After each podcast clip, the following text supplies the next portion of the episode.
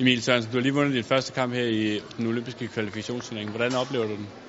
Uh, jeg føler, jeg var, jeg var nede i tempo, men uh, min spark, de var, min timing var god. Min timing var rigtig god, men jeg har nede i tempo, jeg følte mig træt. Eller jeg følte mig træt. Jeg tror lige, der er noget anspænding, noget spænding, som jeg skal have ud af kroppen, som gør, at jeg bliver træt. Men det plejer, første kamp, det, det er ligesom en åbner. Ja, Ja, det bliver trods alt øh, 6-1, så rimelig sikkert. Øh, nu øh, får du måske hårdere modstand i næste kamp, hvor du møder først Øh, hvad, hvad skal blive bedre i den kamp, for at du kan klare ham? Jeg skal være meget lettere, jeg skal være, på, jeg skal være høj i stand, jeg skal steppe rundt med vinger på banen, i stedet for at stå stille, altså ned i tempo, som jeg var i den første her.